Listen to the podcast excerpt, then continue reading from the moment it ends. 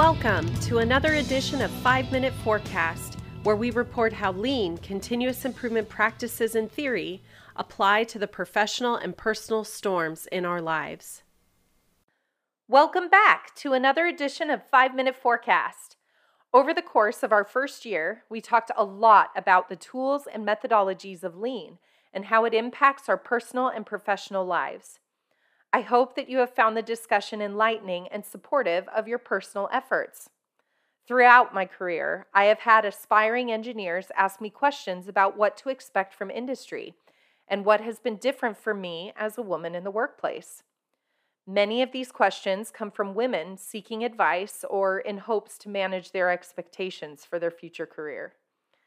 I have also been asked similar questions from men that are concerned about how to appropriately interact with members of the opposite sex in the workplace. Each time I am asked, I naturally am reminded of my experience, both good and bad. Women in the workplace has changed dramatically in the last several years. I was one of seven women in my graduating class in engineering.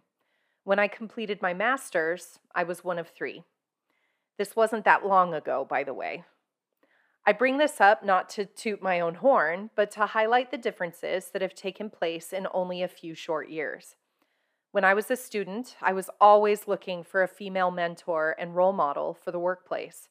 I had great examples within my own family, of course, but it would have been nice to have had someone outside of my circle of influence to compare to. At the beginning of my career, engineers that were female were few and I was the only one in my first workplace. By the time I hit year 10, I was introduced to many more like minded women. I'm not sure that if that was because of the type of industry, aerospace, that I transitioned into from heavy fabrication, or if more and more women were starting to be promoted into more visible roles. It might have also been because I transitioned into a lean environment versus a non lean environment. Personally, I like to think it was because of the lean environment and mindset that helped the culture of the workplace be more inclusive and respectful. For some women in industry, the fact that they are female is very important to them, and the topic is always on their mind. They feel compelled to continue to fight the good fight and are often labeled for such behavior, which is really unfortunate. I recognize that my experience in industry has been and is probably quite different than my male counterparts, but this isn't something that I dwell on or overly concern myself with. That said, I do speak up if there is inappropriate behavior that needs to be addressed, regardless of gender. Interactions between women can also be inappropriate and create uncomfortable work environments as well. Yes, I have experienced that also. I have had female coworkers try to manipulate their bosses into believing that I was someone that should not be promoted or given specific projects because of the lies that they spread concerning me. I worked hard to protect my reputation from such peers that were supposed to be friends. Women can be mean.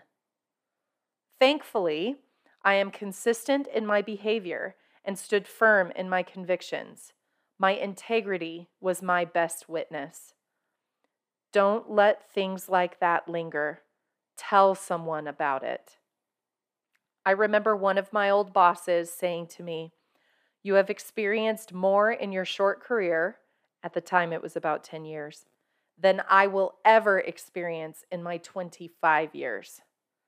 We laughed about it at the time, but boy, was he definitely right with his statement. There have been a lot of TED Talks, conferences, seminars, and books about women in the workplace. There are inequalities and more terrible things that can and unfortunately do happen to us as compared to our male counterparts. I mentioned previously, I am not exempt from some of these things. I have been harassed at work and spoken to inappropriately. Thank heavens for oversized lab coats. A lot of books speak about how women need to find their voice and speak up or lean into the conversation. Some of the things that I have been called out for in performance reviews have been about my dress. Yes, I was asked to dress more like a woman in tighter fitting dresses and heels. Another time, I was told that my laugh was distracting and unprofessional. All of these examples are totally inappropriate behavior.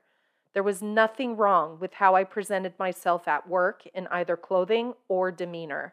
And no, those weren't the only two times. But this hasn't been my only experience in the workplace. Overall, my experience has been one of deep respect and support, especially in lean environments. Why? Because the culture of mutual trust and respect is part of the lean culture philosophy. When the focus is on the performance of the business to its processes, as it is with lean, the spotlight is no longer on the differences between employees and coworkers. A lot of aspiring lean ladies, and no, I'm not talking about diets, have reached out to me to ask what has made the biggest difference for me in my career. My response to them is always stand strong in your convictions if you are right, do not compromise your morality and integrity, and never lose your femininity. All too often, women get labeled horrible things because they have decided the only way to get ahead was to behave more like a man or sell themselves as bait. Both are not the way. Even in the face of adversity, we can stand with dignity. We have worth. We are intelligent. We got the job, didn't we? Now, let's move forward and do the best possible job we can. In a healthy, lean environment, the talents of all individuals are celebrated and strengthened. That's why at Leanbrella, we focus so much of our effort on our culture climate. Any organization that does not have a healthy culture will not be successful with any lean journey. The same is true for the engagement of the staff, female or male. If the culture isn't right in the organization, the business will struggle with any and all improvement or change activities. And I would venture to say it will not be profitable or a fun place to work. So, why is this month's topic lean ladies if I'm not going to focus on the struggles for women in the workplace? Well, because I don't want to focus on the negative. I want to focus on the positive. It takes all types, shapes, and sizes to make a culture, family, or organization work. We need difference to help us see things in new ways and challenge ourselves to be better. Are there disagreements? Of course. We're human. But if we remember who we are, stand strong in our convictions if we are right, don't compromise our morality and integrity, and never lose our uniqueness, we will be more genuine in our relationships and the culture will thrive. My advice to all the women listening to this podcast remember your worth. Never lose your femininity. If someone is asking you to compromise yourself or put yourself in a compromising situation, remember they do not have the right to ask you to compromise anything. Also, we do not need to be harsh to get our point across. I'll leave you with one of my favorite quotes from Margaret D. Nadauld The world has enough women who are tough. We need women who are tender. There are enough women who are coarse. We need women who are kind. There are enough women who are rude. We need women who are refined. We have enough women of fame and fortune. We need women of faith. We have enough greed. We need more goodness. We have enough vanity. We need more virtue. We have enough popularity. We need more purity. And lastly, to my aspiring lean ladies, let's choose to be ladies and be the example for those around us of how to behave in the workplace and how to lead people. If you're listening because you want stronger personal relationships, the same rule works. It may surprise you how much happier you are at work and at home if you remember your worth, stand strong in your convictions if you are right, never compromise your morality and integrity, and never lose your uniqueness. Whether you agree or disagree, I wish you all the best in your endeavors. This has always worked for me. If you're interested in learning more about my experiences in the workplace or at home, feel free to contact me directly. I would be happy to share. And definitely tune in later this month as I speak with my friend Rebecca Peterson as we discuss our experiences as lean ladies. Until then, grab your lean umbrella. We've got you covered.